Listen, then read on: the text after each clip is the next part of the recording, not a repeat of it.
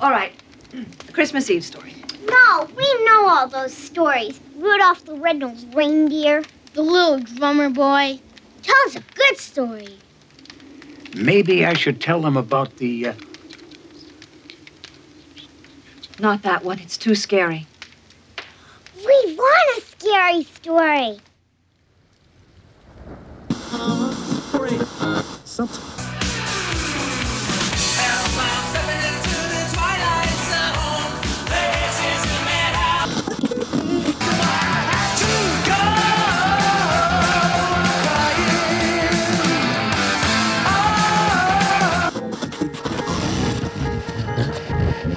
Come on, we're gonna go for a joyride.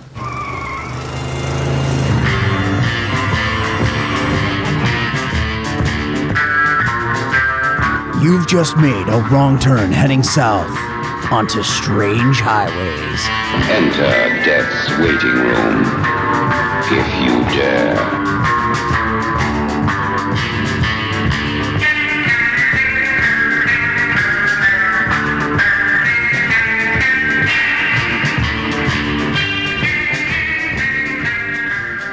And welcome to Strange Highways. I am Paul.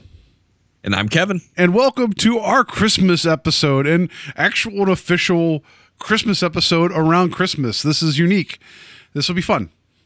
I was looking for uh, some uh, some bells to ring in my mic, but I I have nothing around me. So, Oh, but did you have? Do you have a bag that just pulls presents out randomly and has a cat in it, like we had from Night of the Meek? Do you have that? Um, no, and some cherry, unfortunately, I some cherry not. brandy or wherever it was. Yeah. Um, uh, yeah. I I have some Riesling. Does that count? Sure, right? Um, so, all right. So, this episode is going to be uh, from Tales from the Dark Side, uh, which is a different series than The Twilight Zone. Uh, season 3, Episode 11, Seasons of Belief. Before we get into the day and date, because it's always fun no matter what series we're dealing with, I figured it'd be just it'd be nice to take a minute to talk about uh, Tales from the Dark Side itself, because I feel like this is a series that. You know, people probably have heard of. I mean, there's the movie, which we will cover at some point, and that'll be fun to talk about. Um, but this is kind of um, it, it's it's more probably lesser known anthology because it was syndicated. Yeah, definitely. Uh, uh, when it actually ran, um, again, this is. I was born at the time the show was being taken off the air. so I never got to see the original run of this, but I don't think a lot of people got to see the original run of this. Well, Um, this old man think- did. I think a lot of the airing was after midnight.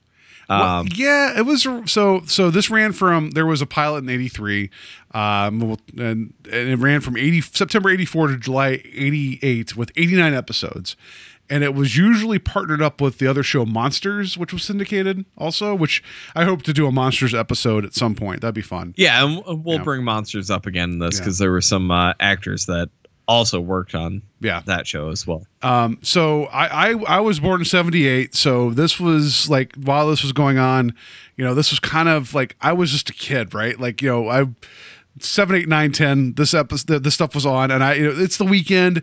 I grew up, um, and I've mentioned this previously on the show. I grew up in West Virginia, which uh, not that that means like television market, but I my television market was Pittsburgh. So there was a couple Pittsburgh affiliates. One of them would actually show this and Monsters at like 11, 11.30 on a Saturday night. So I would be, I maybe I'd go to the movies and then I'd come home and catch both of these, these shows back to back. Uh, so I did see a fair number of these, probably not as many as I think I did when it was action syndication. And it did kind of leave a mark on me because as cheesy as we might believe the intro is now, it was creepy as a kid watching it on TV. Yeah, to uh, to be honest, like I only saw a few on syndication because I, I I assume it was uh, Sci-Fi Channel that would have played this That would make on sense, yeah. syndication during the day. Um, I, I I caught episodes here and there. I can never recall any of the actual episodes, but I'll always remember the intro to this show. Yeah. And like you said, it was creepy as a child seeing this. And going back and seeing it now, you're like, this is terrible. Like I I, I feel like our live show that we did in October had better production values than some of this Yeah, stuff. that's but um, probably true. We probably spent more money on it too. Um, so, um, so but it uh, it definitely makes an impact on a on a child. Um, but it's it's kind of a cool place where this came from. yeah, So George Romero's Creep Show was a little underground success. They made a little bit of money, and uh, Warner Brothers owns some of Creepshow, and Laurel Entertainment also owned some of it. Um, they wanted to turn it into a series that was similar to like Tales from the Crypt, Vault of Horror, any of those EC comics from the 50s, um, all those amazing comics I love. And they wanted to do a series, but they ended up, I, I think it was Laurel Entertainment that eventually ended up doing it, and they couldn't get rights to use the name Creepshow, so they ended up creating this series um, called Tales from the Dark Side. And Yeah. we got this series. And- that is basically just a creep show anthology t- television show. Yeah, which um, so George Romero actually, um, and this is not this episode, but he actually ended up writing a fair amount of like not fair amount, but he wrote some episodes. I believe Yeah. he directed the pilot. Uh, he wrote the intro and outro text that you hear uh, for these Which episodes. is uh, yeah, narrated by Paul Sparber. yeah, uh, which is like so.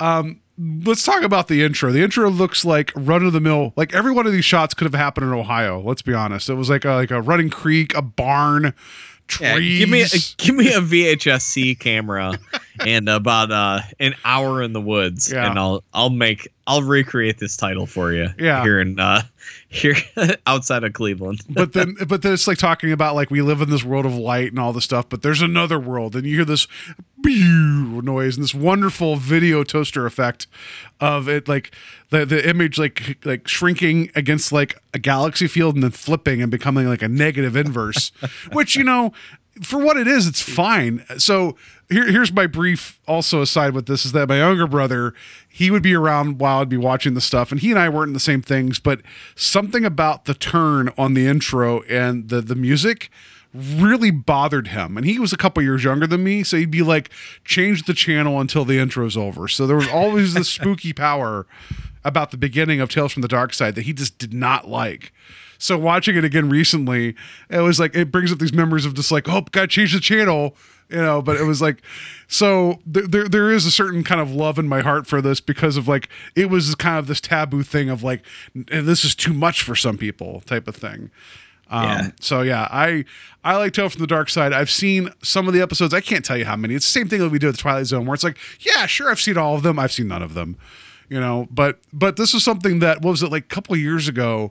I found the full set for sale at Best Buy, and I bought two of them, and one for you and one for me, and I was super excited because I just knew that there's going to be there's going to be gold in Nar Hills, and we have not gotten to this yet. But I feel like this this is one of those ones that it just it, this episode just it kind of stuck in my memory watching it when it was on TV enough to where I specifically mentioned this to you when we are thinking about doing something for Christmas, and I was hoping that you would watch us enjoy this. So yeah, yeah i was i was really excited to pop that dvd in because i i watched a few episodes i think uh i think it was like two years ago when he bought this.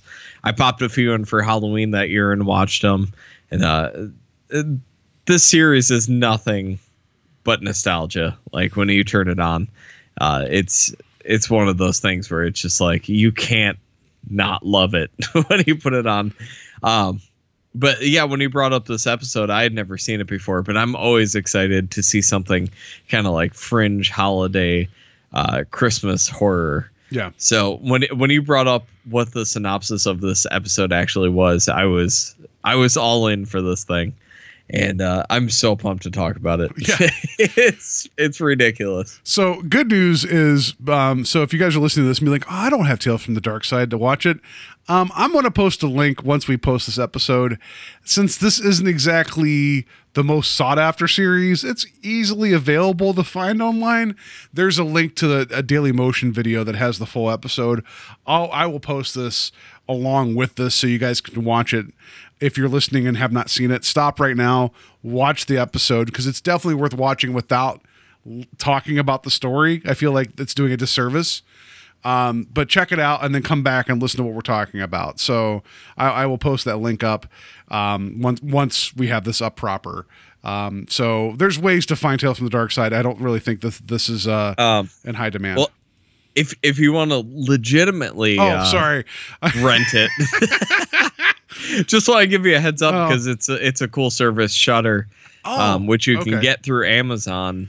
Um, as well as its own app on Roku, Amazon Fire Stick, whatever. Um, the whole series is also streaming on Shudder. Oh well, that you know what? That's a better call. But I will still post a link from Daily Motion because it's, a- it, it's a I, decent I'm rip. sure a lot Yeah. of people that listen to our ser- uh, listen to Strange Highways probably have a Shudder account. Like, it's on there. Like Okay. you can find it pretty easily. that that's the better, more legal call. So don't do don't do the Not thing that to- I'm saying. Not just to uh, call you out like that, but it is on Shudder. So. That's funny because it's like I never. I th- my gut reaction was this isn't available anywhere. so, um, but yeah, all right.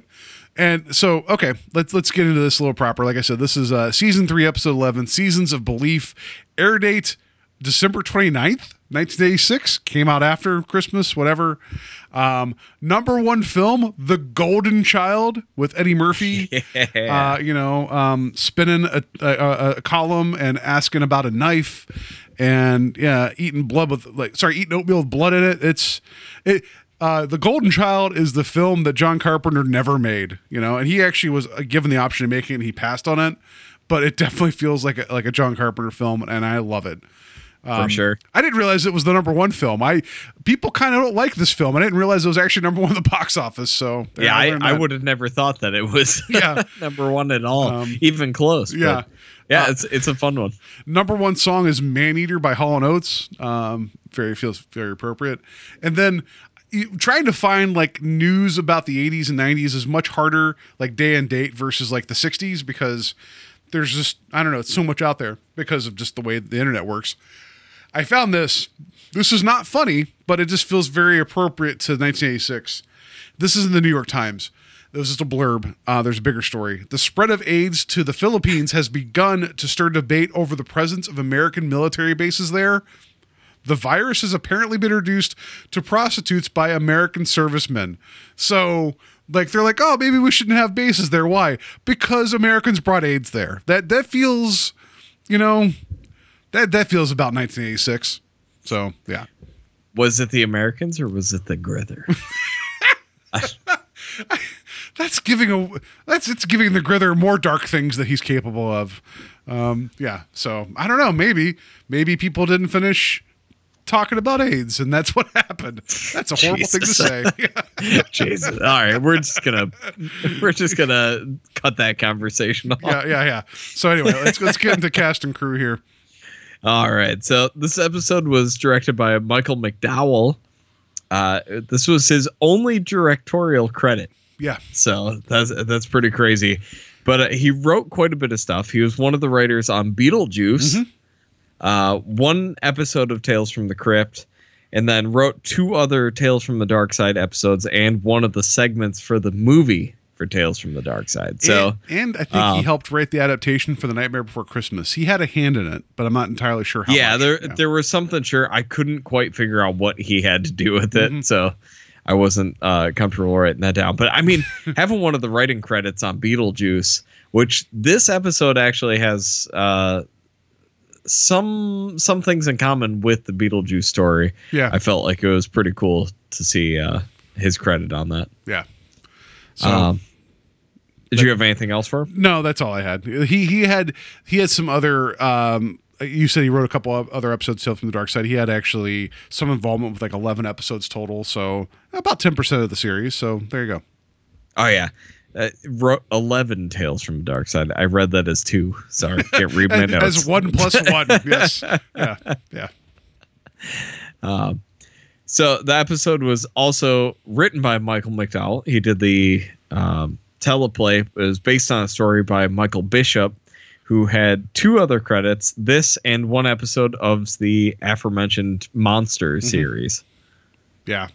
Um, not not well traveled, but whatever. Hey, if I got two story credits and one was for Tales from the Dark Side and one was for Monsters, I would I think I'd be happy with life. So Yeah, that's Yeah. that's pretty cool. Yeah. So, yeah, Michael McDowell also did the teleplay adaptation of this. So, jump into cast here. Uh, first and foremost, we have E.G. Marshall as the father, who uh, I have almost a half page of notes for this guy. Uh, Twelve Angry Men, which is uh, uh, one of my favorites. Uh, Christmas Vacation, Superman Two. He plays Upson Pratt in Creep Show in the segment they're creeping up on you, Mhm. which again, this anthology series wouldn't have exist without the, success of the Creep Show. So it's pretty awesome that he was in both of them. Uh, one episode of the Night Gallery, Tora Tora Tora, the war film. Four episodes of Playhouse 90. Mm, I didn't. I didn't pick up on that. Like I, I saw that he had this big career, and I was looking through, and the his biggest claim to fame was the the the Defenders, like a 1960s TV series about lawyers. Like he won a couple Emmys for it, and actually they'd come back and do TV movies. So that was Yeah. kind of where I stopped with him. I didn't see the Playhouse 90 stuff. Yeah, I just figured it with as much input as Rod Serling had in that series, it was Mhm. definitely worth mentioning. Like I'm surprised he this guy it was not in an episode of the Twilight Zone. Honestly, Yeah, yeah, he was definitely working within that time period. So, um, next up we have Margaret Klenck, who plays the mom. Uh, one episode of the 1980s Twilight Zone Yeah. series. So that's all I got for her. We're probably gonna blow through the rest of these pretty quick. we uh, this is not the same as the previous episode where we had 37 old people. There was just this one has one really old person, and then that's it. Yeah. So Yeah. Yeah. Um, we have Sky Berdahl, who plays Jimbo, who has uh, six credits to his name. Uh, nothing, nothing really of importance. Uh, just- sorry, Sky. his last his last credit was two episodes of Daria, the original run of Daria. Like I'm like, okay, I- I- like that's a weird thing to be like. Yeah, I was I was a child actor for a second, and then I did a voice twice in a TV show. Eh, Cool. Weird. Yeah. What, what's what's the worst name, Sky or Jimbo? What do what what do you think's the worst name to have? Ah, I'd say Sky. I like Jimbo. I actually know two Jimbos, so Oh. I, I there, in, my, in my family tree there there is someone named Sky, so you know whatever it is like no Jimbos though. Yeah, sorry, so- didn't mean. no, I asked the question. I deserve the answer. So yeah, go ahead. Uh, then we have Jenna Von Oy, who plays Steffa. Those are two names right there. Um, she was in 114 episodes of Blossom. Who play? She plays uh, Six LeMeure. yeah, she was Blossom's buddy on that, and she Yeah. she was in a couple other sitcoms after that. Uh, she's had some success. She's still working, you know, and uh, good for her. It's just, but like clearly, this you know, her and um, Sky. You know, kid actors in the '80s. You know, some are good and some are these two. So we'll get to that when we get there. Yeah. She was also in one episode of Monsters. So Oh. I figured I should bring that up. Um, and then the last two I got, I got Mark Capri, who plays Uncle Michael, who uh, was in Empire Strikes Back, uncredited. but I mean, I figure that's worth mentioning. Absolutely. That's- biggest film franchise of all time. That's enough to get you into the convention circuit, you know, and be like, I'm uncredited in Empire.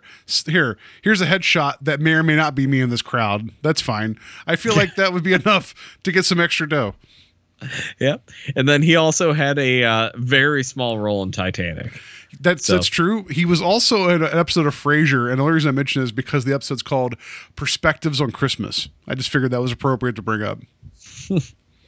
He he looked really familiar. So yeah, I he did. I had my wife sit down with me and watch this episode, and we were we were uh, just losing our minds trying to figure out where he was from.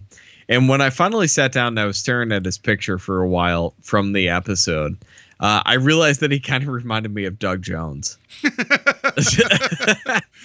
I was like, "Yep, I don't know him. I definitely don't know him from anything." I like that you call him out. Like it looks like Doug Jones, which is someone that the the average person wouldn't know what Doug Jones looks like. well, that's why it took me so long to figure out It's like- why uh, or who he looked like. He so. looks like he has a swimmer's body. Maybe he's a fish man. I don't know. Yeah. Like, and then lastly, the last credited person was Paul Sparber, who does the narration for the episode uh, and every episode. yeah, I, I couldn't. Tales from the Dark Side. I, I like I like his voice work for the intro and the end of the episodes. Right, it's, it's it's creepy and it works. I just thought maybe he would be like from other things I would know, and I could not place the the the Nothing. name with anything.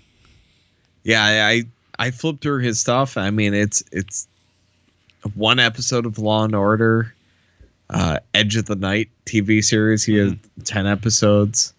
I mean, it's it's a lot of TV work and nothing that really caught on. So Yeah. this was definitely his biggest role. Yeah, I mean, still cool. I mean, like we had um, what was the voice actor for the Outer Limits? We had him on an episode of Twilight Zone, and we wouldn't have known who he was unless someone's like, "Hey, that's the guy who does the intro to the Outer Limits." Like, cool. So you know, whatever. It is what it is.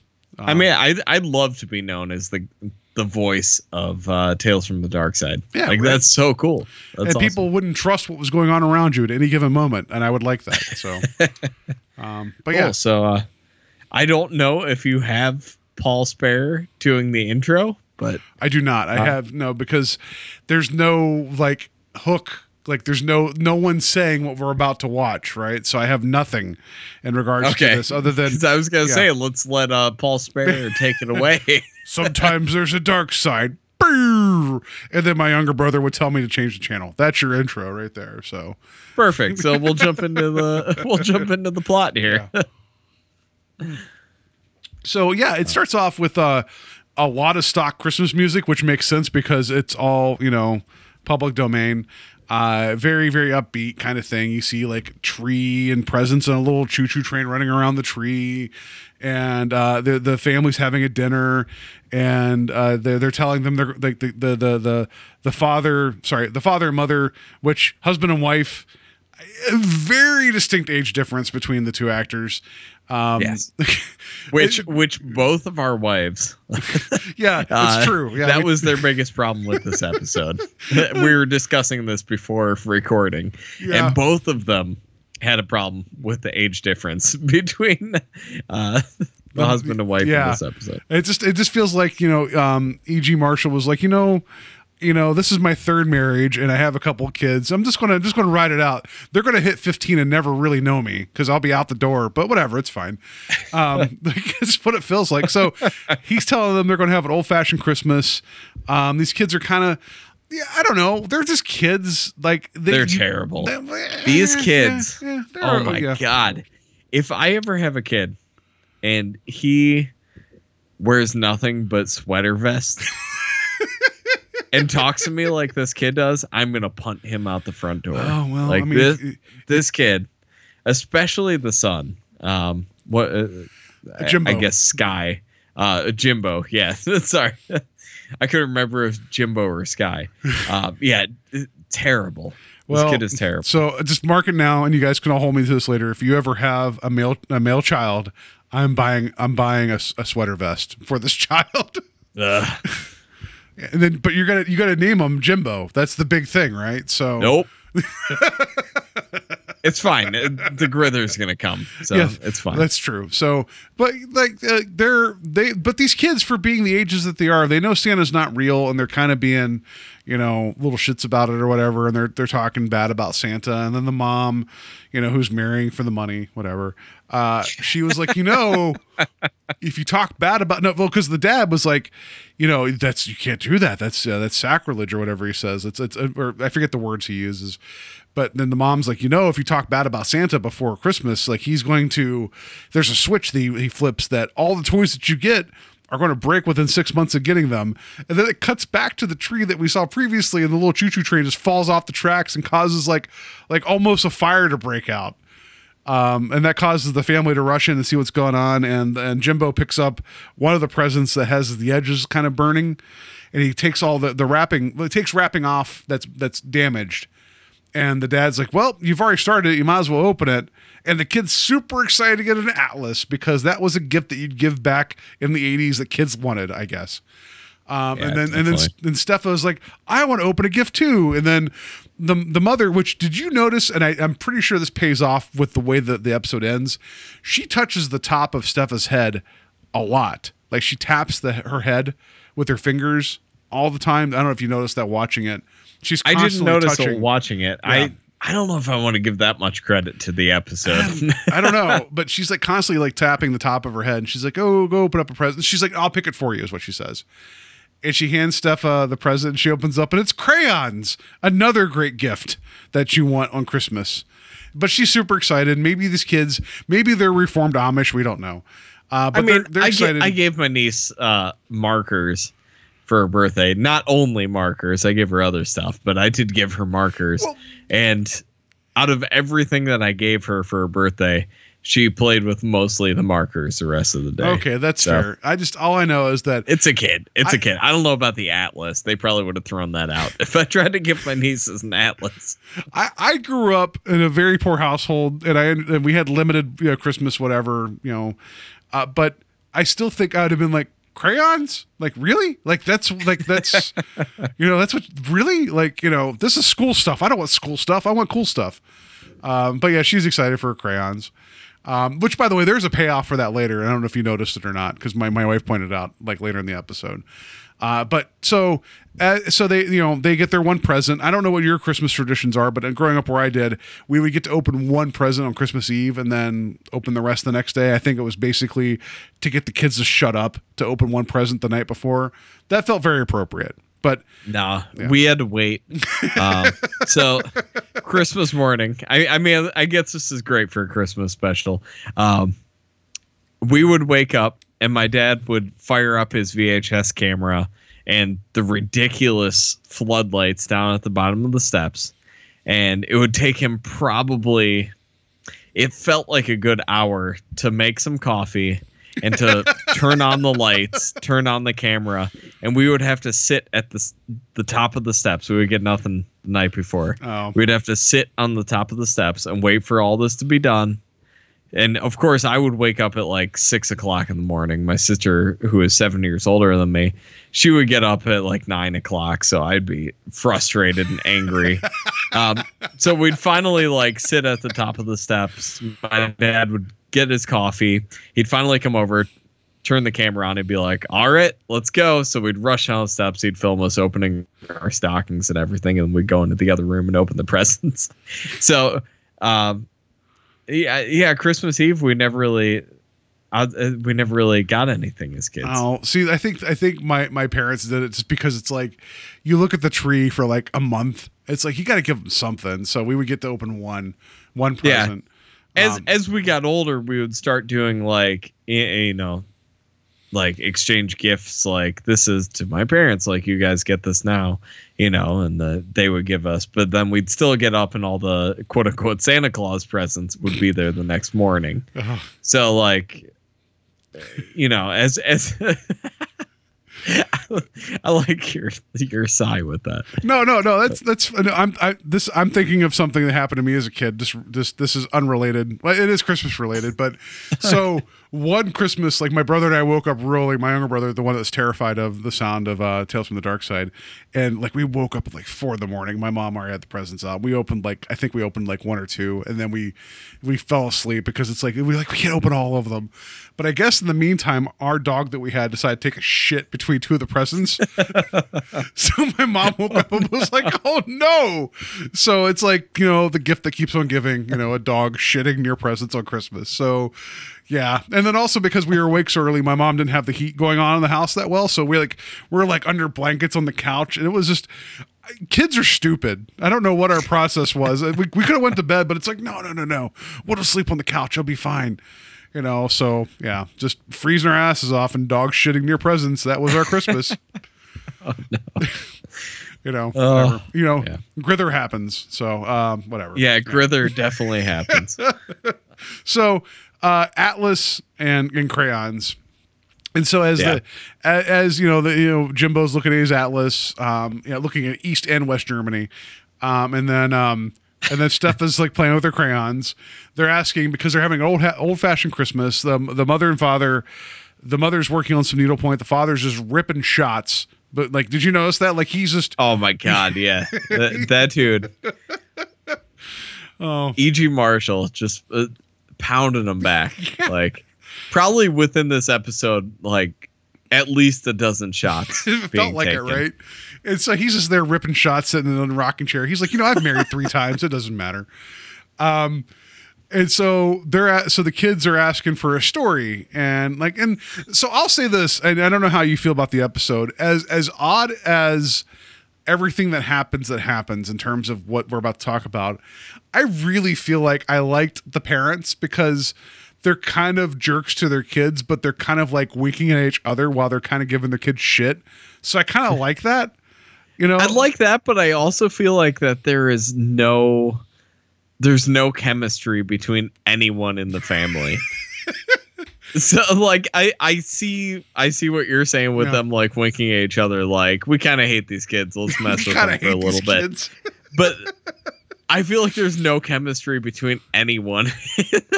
and that's the biggest downfall of this is that like I can't stand the children and I feel no sympathy or uh connection to any character in the episode. Like the mother's like, Like- we, we know we know Jimbo's from my first marriage, and he and father's like, yeah, I know, I know. Like stuff is the accident, but we have these two. We got to just deal with them and give them an old fashioned Christmas. I'm giving Yeah. these guys way too much backstory, but so they're so the kids are asking for a story, um, and but they they want something different.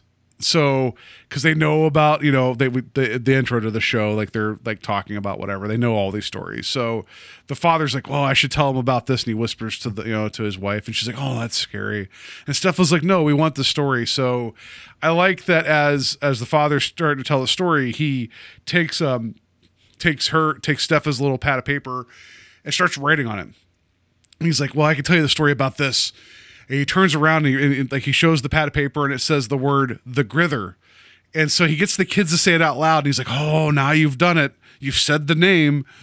And and the kids are like, "What are you talking about?" So that begins their story about the grither. And I and I kind of I kind of like the setup. I'll be honest. I know I'm kind of I'm biased because I've already liked this before I brought this to you, but I, I like the hook. I think I think it's a fun way to get into this episode. Yeah, it, it's fun, and it seems like it seems like they have some of it planned out, but at the same time, it seems like they're just kind of flying at the uh, by the seat of their pants. And Yeah. It's fun for that. So he makes up this whole story about in the North Pole. There's a cave that has a shipwreck in it, and there's this creature named the Grither that lives there, and he can't stand to hear people talk about him. So every time you say his name, he gets more powerful and his ears grow bigger. So slowly he can figure out where you are talking mm-hmm. about him. Yeah, I like that where it's like, oh, you keep saying his name and his ears get bigger, and then Jimbo and his wonderful kid Which- acting. Yeah, sorry, go ahead. I, ju- I just want to throw in because this is the writer of Beetlejuice. I mean, it, it's definitely like stop saying his name. Like That's you fair, say his name yeah. three times, Beetlejuice comes. Like it's definitely got that same kind of vibe to it. Um, but then Jimbo like rolls on the floor laughing, thinking it's the silliest thing, and he says the word "grither, grither, grither" over and over again. Um, and the parents are just kind of like, "Oh, you know, you shouldn't do that."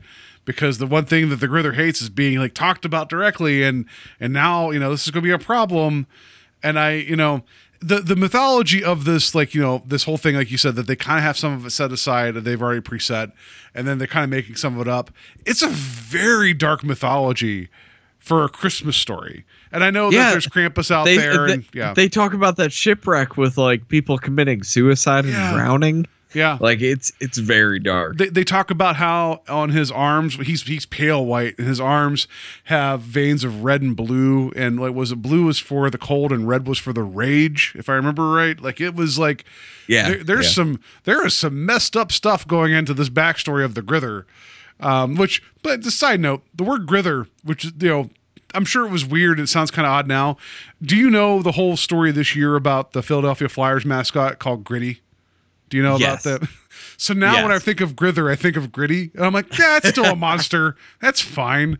So I think of this orange monster that has this perpetual smile on his face uh, versus what they're talking about. And it's not that far off. But so I feel like Gritty's coming, like whether, you know, Gritty or the Grither, which maybe, You maybe keep saying his name. He's getting closer. by the end of the episode, I'm just going to look out and be like, hey, did you hear that? I hear the sound of hockey skates and orange fur. Um, so. How do you hear the color? I don't. That, that hey, that's what Gritty does, right? like just the, the yeah, orange. so they describe him like fists as big as basketballs, and the arms are long, and he comes in and grithers them, yes, uh, which is uh, not really a word I was familiar with. I mean I Um, didn't know it was a verb as well. I didn't know that. Um, Yeah, I'm. uh So, I don't. I don't think it is a word. it's not a word. It's, it's something they made up for this, and it's fine. Uh, but as they're telling the story, like uh, the lights on their little fake candles like flicker, and the parents are like, "Look, see, you're saying his name. Things are going to go wrong." Um, Steph is uh, her Christmas wish list on the fridge blows off. Which did you? I don't know. Did you pause it? I, maybe you didn't to see what her wish list was. I definitely did, and uh, I got bunny scissors. Bunny scissors. Did you see? That's what I wrote down. Did you see uh, crayons? So she got what she wanted, and then a real Yeah. kitten. She also put down a real kitten on her list. Yeah. I was just uh I was uh, we were me and my wife were pretty enthralled by bunny scissors. I actually rewound it to make sure I Are they scissors Uh, shaped like a bunny, or are they scissors made to cut bunnies? We don't know. Like it's very oh, God. ambiguous. I didn't take it that way. That's terrifying. These are pretty I did write in my notes terrible children three times. So I wouldn't put it past Yeah. this uh this kid to ask for scissors that cut bunnies. Um, so uh, as they keep telling the story about the Grither and his ears are getting bigger, and it gets to the point where they're so big that they can catch flight, and that means that he's now on the way to them. Uh, and so the so the the parents basically say, you know, if if um if we don't finish the story before he gets here, you know, it'll be bad news. And it's like, but if we finish the story before he gets here, you know, he will, you know, he'll be disoriented and, and not not find us. And so the kids are kind of like, yeah, that's that's kind of bullshit, you know, whatever. And then um, the parents are also say, well, you know, there's a song about him that uh, they say that what was it um, that the father heard he learned from his brother because his brother saw the grither like whatever it, it's kind of a, a weird loose thing but the kids are like there's no song so they go over to sing the song about the grither which is awesome like i love that the kids Yeah. are like this is that's not true and they're like we got a song and then they go over and it's like uh set to all ye faithful i think Yeah, Um, come all you faithful. Come All You Faithful, I was yeah. I was so pumped. Like this this is my new favorite Christmas song Yeah. of all time. I feel like I feel like I like if I ever went caroling, this is the song that I would sing to all the doors of people that would not open to me because I'd be singing about the grither. Uh, but they they do it, and I love. I, I I you know you talk about there's no chemistry, man. I I enjoy this portion. E.G. Marshall just leans into it and just just sings these horrible things about the grither set to come all you faithful and and the mom sings too and it's like it's like it's all kind of planned out and the kids are also like like jimbo looks at Steph and he's like nah that just this isn't right that can't be real. Because like you can see the doubt starting to form of like maybe they're telling the truth about what's going on with this grither character um, so I, I like that. It's like this episode's kind of off kilter the entire time, and the fact that they start singing a song about this, you know, story about this horrible uh, monster born of shipwrecked people committing suicide, and this thing living on the opposite side of the North Pole's mountain uh, versus Santa. You know, it's I, I love it. Like I, I just I unabashedly love this. It's so weird. I just I can't get enough of the song. um so I, I believe you may have pulled the song from this episode. I have, and if you guys want to find out, it will be at the end of the episode. Unless you want me to play it now, because I can. Um, we can play it twice. I don't care, but I have it for the very, very end. no, uh, we'll save it. We'll tease it for the end. But uh yeah, it, it's amazing. Yeah. Um I love it. I, it's I mean- killing me that I can't sing along to it because I mean, I definitely did not watch that song four times in a row to memorize the lyrics. I mean, this is like my favorite Christmas song, and then a homemade Kentucky Christmas by Kenny Rogers is like my second. So, you know, Of course it is. those are the two. I mean, you know, Kenny Rogers is a monster in his own way. That's not true. I don't know what I'm talking about. But anyway, so fun Yeah, song. so yeah. you find out that like the only way to stop the Grither from coming to, and pretty much killing your entire family is that you must finish the story. So uh, the father's trying to finish the story, and the phone ends up ringing, so it cuts them short. Um, I think we kind of got here, but he goes and answers the phone, and you see E.G. Marshall in the other room, just weird. Uh, Kind of cryptically talking to someone Yeah, like, it's "Yes, a weird cutaway. here. Yeah. We're we're all here." And then it goes commercial, So- like within seconds of saying that. Like it's a weird cutaway. Yeah. Yeah.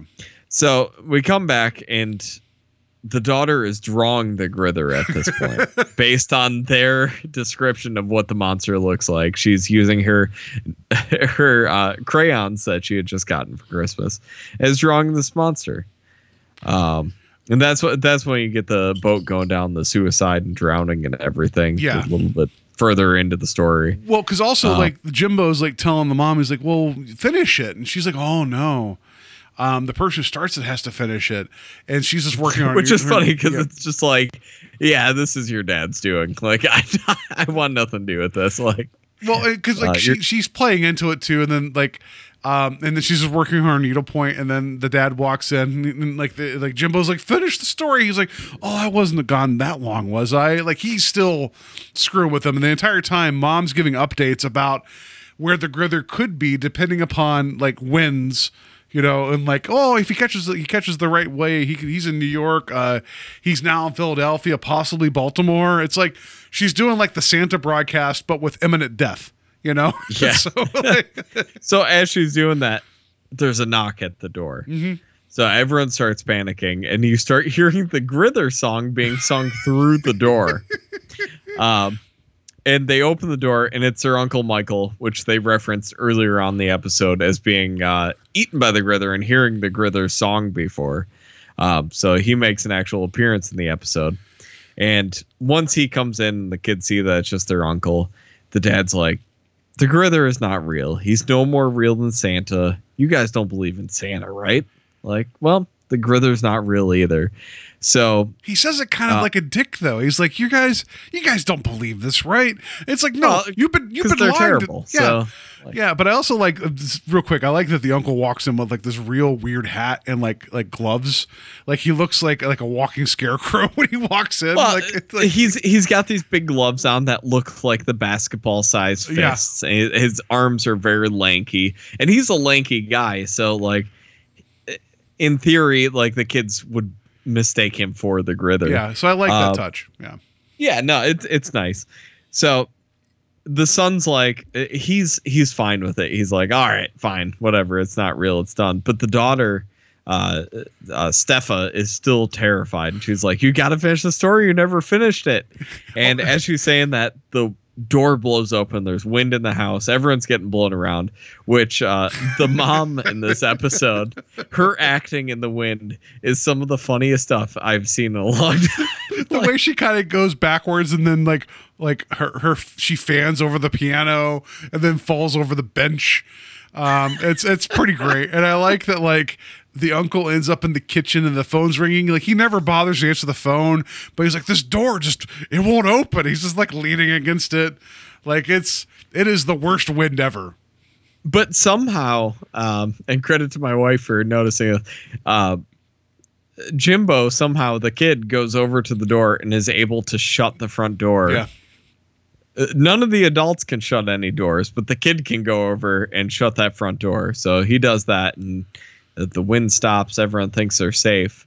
And at this point, these giant arms come through both windows of the house and grab both the parents by the top of their heads Mhm. with these like red and blue, disgusting looking arms like and these giant pale hands. pale white like arms with these huge hands with the red and blue veins and grabs the top of their heads and and it's just the, the editing it is what it is but you hear this noise and it's the grither and it snaps the necks of the parents and leaves them dead and pulls its arms out of the house.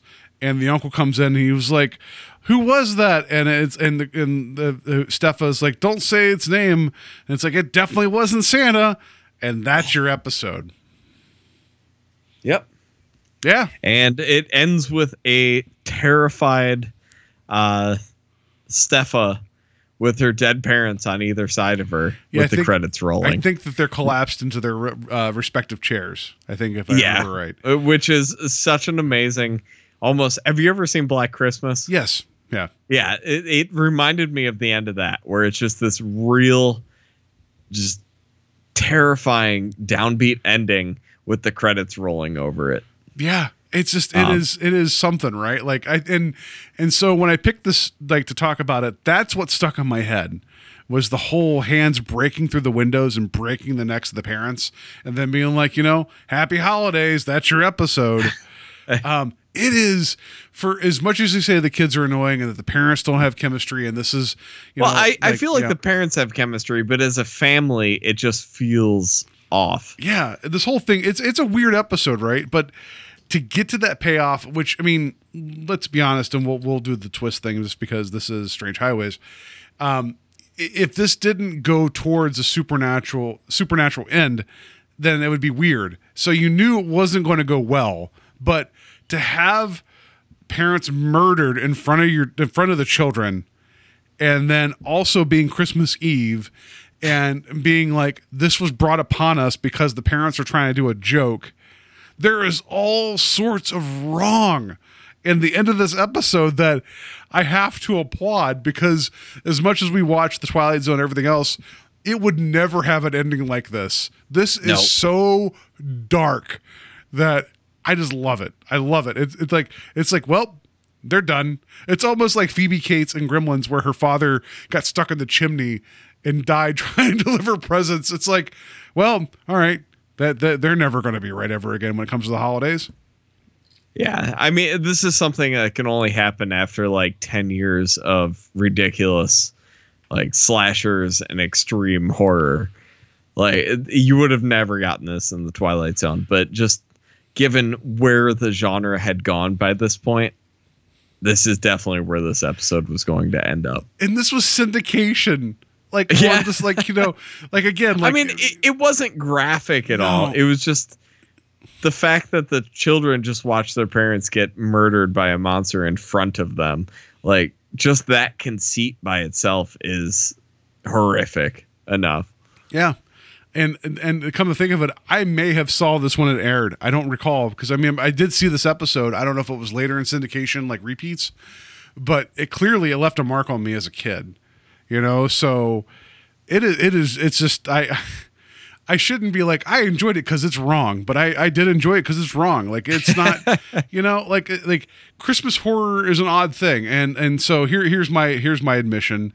I have not seen um, Krampus, like uh, which I know it's been out for a couple years. That's the uh, Mike Mike Dougherty, the guy. That, Yeah. uh, Yeah, he he- did Trick 'r Treat. You would you would really dig that. Well, I ended up buying a copy of it for five bucks a couple days ago at Fye. So there you go. Like it was part of the thing. If you, if you buy a thing, you can get this for five bucks. I'm like, yes. So it's in my house. I've not seen it. So that feels like a modern like Christmas horror update. And I and I just, but otherwise, how much other like like fun Christmas horror is out there? Like this is supernatural. I know there's the Silent Night, Deadly Night stuff.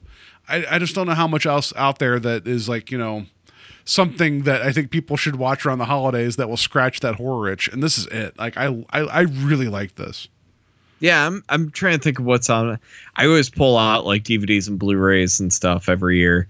I mean, there's rare exports, which is a Oh, yeah, fantastic Christmas thing. I have not seen that, Um, but yeah, you're right. The Saint, um, the Swedish is it Swedish or Finnish? Whatever it is. Uh, I think it's German. Uh, Dick Maas. Uh, yeah, Dick Maas was the director of that. You're right. Yeah, that's uh, that's yeah, correct. um, yeah, that that's fun. Uh, I'm I'm not the biggest uh, uh, the Saint fan, but um, it's it's fun. Well, no, you and I Um, saw that in the theater together, didn't we? When it was like playing, like it was a few years ago, if I remember right. We were in the same theater watching that. No, I watched that on VOD when it came out. You or- did okay, okay. I thought you. No, were I the wasn't theater. at that one. Oh, Um, but it was Dick Yeah, Maas. I thought you were there for that, but whatever. Oh. Yeah, yeah. um, Christmas Evil, Silent Night, Deadly Night, uh, Black Christmas is Jingle one I always go to. Yeah. There's Elves, which is uh, basically a Gremlins ripoff. Gremlins, uh, you know, so like there. To be honest, there like there isn't a whole lot of good stuff out there. So finding something, especially being like 20 minutes, like this will definitely make it into a rotation every December now for me, if nothing for the song. So okay, good. I'm glad that I'm glad that that's now affected your uh, holiday tradition. But yeah, so uh, you know maybe not the strongest 20 minutes or whatever, but it's just so off kilter and weird that I enjoyed it. And the ending is such it, it is it is a just dark dark ending that I just I can't. I, I can't. I, I don't know. It's it's always gonna be something I think about, and I'm glad that we had a chance to talk about. it. I'm glad I got a chance to to to convince you to watch this for for the show. And I hope Yeah, it everybody was else. fun. Yeah, yeah, it was good. So It, honestly, like there are some parallels between this and Krampus. So I'm I I hope you get to Krampus before Christmas because um, there are some horrific things that happen to some children in that movie. all right, I'm all in then. I it's Yeah. children, children death for all right, being you don't have to tell PG me. Yeah, it's thirteen, like it's surprising where they take things. It, it, again, it's not graphic; it's similar to this, um, but it, it was surprising when I saw that one in the theater where they went with it. And we brought up Spielberg a few times in this episode, and that's kind of a lot of people have compared it to being like the Amblin style of fam- family friendly horror and uh, sci-fi that he kind of created. Um, so I, I I think you're gonna dig that quite a bit.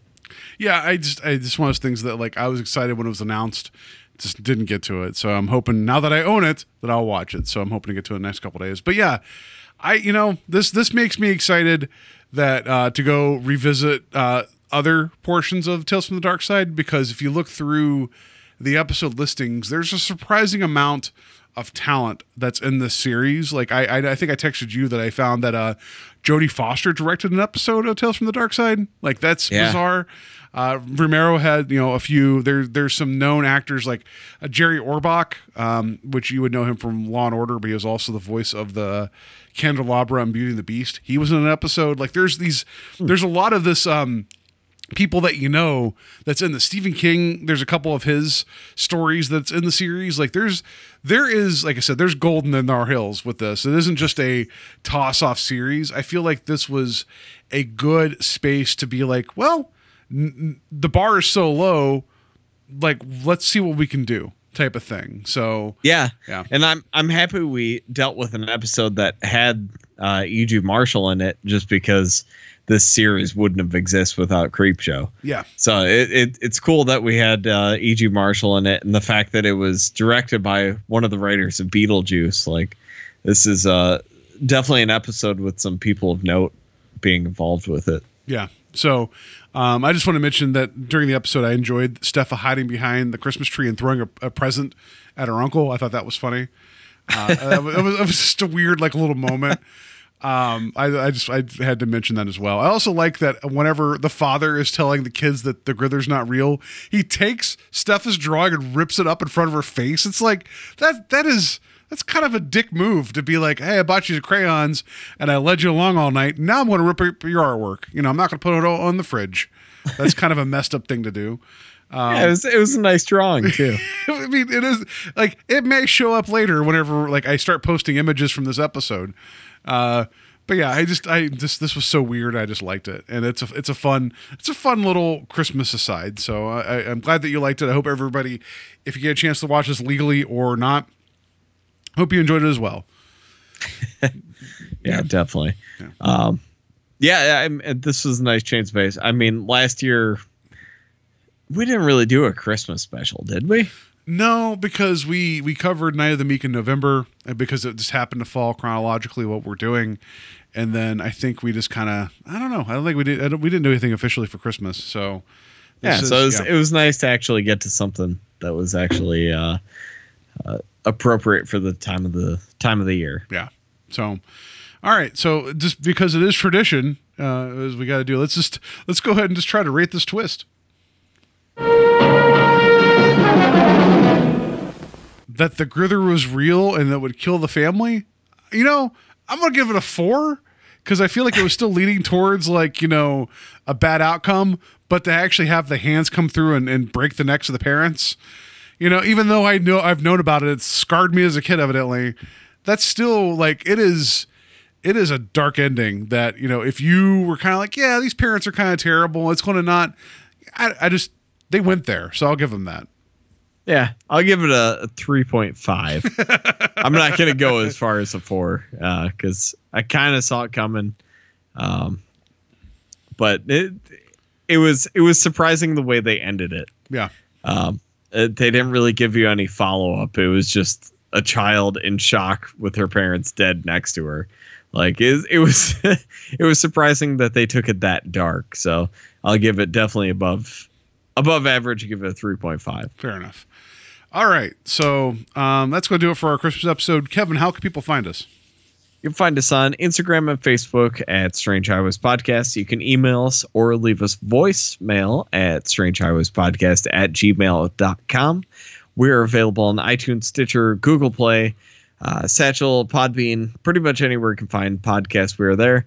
And it would really help us out if you would head over to iTunes and give us a five star review on there. And uh, maybe even, uh, yeah, give us give us a nice review. Yeah. Give us a rating and a review. That'd be nice. So I think the next time you and I are together isn't actually on Strange Highways. So we should maybe talk about that for a second, and then I'll talk about our next episode of The Twilight Zone. Because I feel like the way this is going to fall in order, we're going to be on a different show before we get back to our show. Yeah, so uh, actually, the same week that this is coming out, we're going to be on uh, Talk Without Rhythm, talking about our top three favorite films from 2018.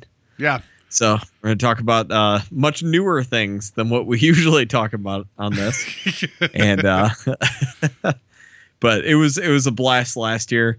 Uh, hopefully, I don't have a fever and am Yeah. hallucinating during the episode, but um, uh, it it it should be a fun time. Always love talking to Ian.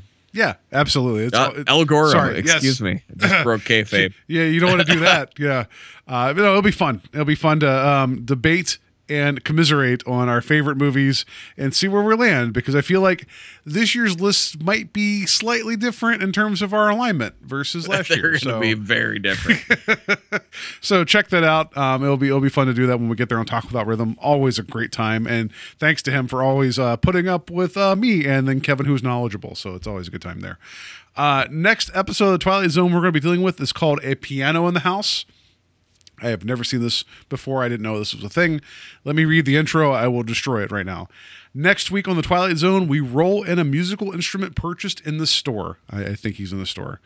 Now there are pianos and pianos, but this one was manufactured in our very strange, unpredictable factory. Uh, it comes to you via the typewriter of Mr. O'Hamner, and it boasts a collection of oddities and oddball doings. Next week, you can roll up the rug as we bring you a piano in the house. Or if it's Earl Hamner, a piano is probably how it's pronounced. I don't know. That's probably not right. I just I shouldn't judge Hamner because of that one episode because I know he's written a few after this and we'll talk about it.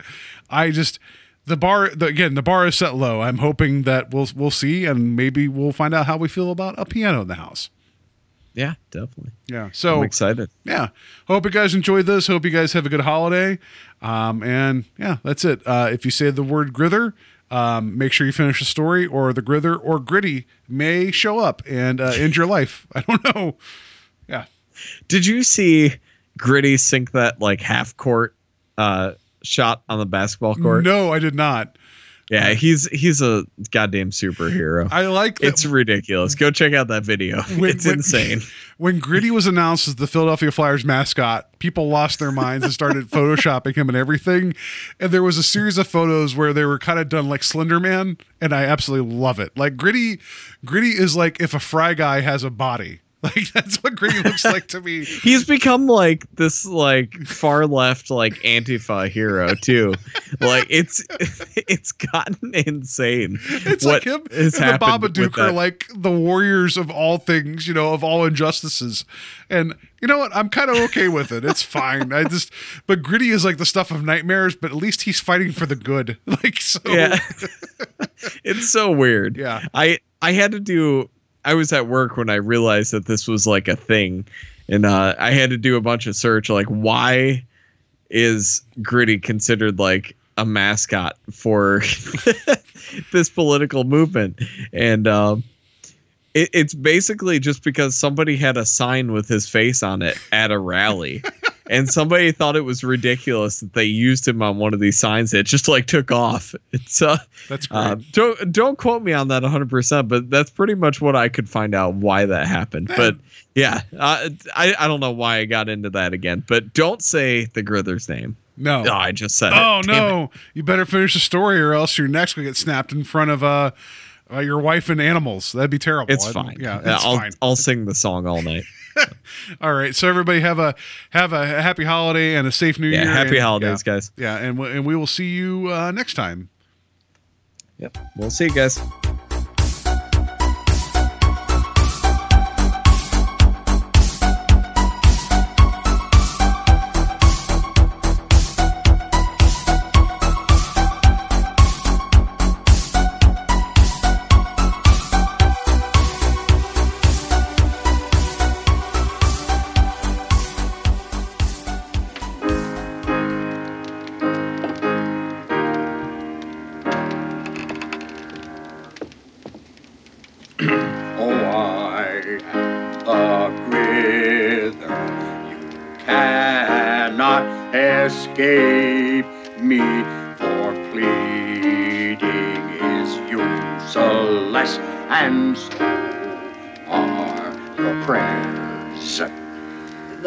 The